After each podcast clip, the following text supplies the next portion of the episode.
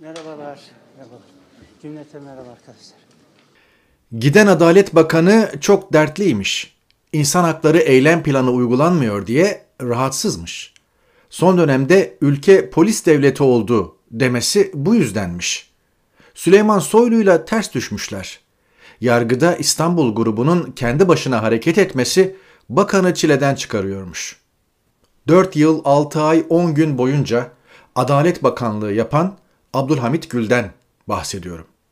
Öyle ki bu şahsın bakanlıktaki son senesinde Türkiye 2021 Hukukun Üstünlüğü Endeksinde 139 ülke arasında 117. sırada yer aldı.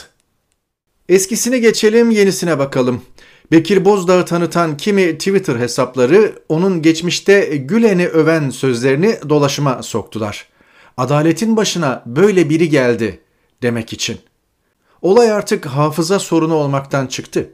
Bozdağ'ın 2013-2017 arasında Adalet Bakanı olduğunu hatırlatmanın, 17-25 Aralık soruşturmalarının sümen altı edilmesiyle başlayıp 15 Temmuz sonrası o hal uygulamalarıyla ayyuka çıkan şiddet döneminin yargıda bir numaralı sorumlusu olduğunu anlatmanın manası yok. Gerçekten yok.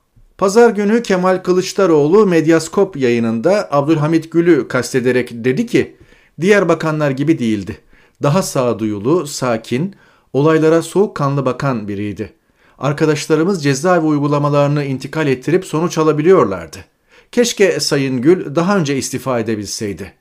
Burada İrfan Fidan'ın paraşütle Anayasa Mahkemesi üyesi olmasını hatırlatarak bakan olarak böyle bir rezaleti görmek istemiyorum diyebilmeliydi. O zaman çok daha fazla büyürdü.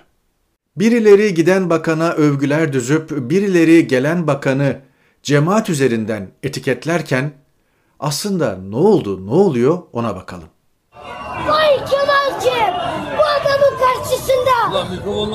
Tamam mikrofonu verin. Erdoğan sertleşecek.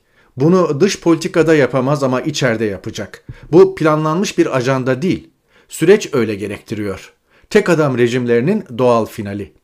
On binlerce insan yıllardır içeride mesnetsiz örgüt suçlamalarıyla tutulurken, KHK'lıların çığlıkları hele ekonomik krizde iç parçalarken, ülkede Kürt sorunu ve Kürt yokmuş gibi davranılırken, Ankara Emniyetinden işkence feryatları ayyuka yükselirken, siyaset erbabının çıtı çıkmadı. Şimdi dört buçuk yıl sonra rahatsızım deyip görevden affını isteyen Adalet Bakanı alkışlarla uğurlanıyor. Üstelik İrfan Fidan'ın Anayasa Mahkemesi'ne atanmasına itiraz etseymiş daha da büyürmüş. Sizce iktidara talip olanlar sarayı kızdırmamak için mi, değilse kararsız muhafazakar seçmeni ürkütmemek için mi yoğurdu üfleyerek yiyor?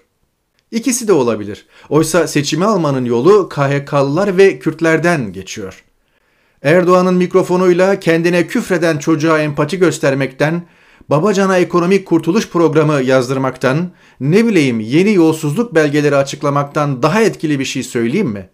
Tüm KHK'ları sonuçlarıyla beraber iptal ediyoruz.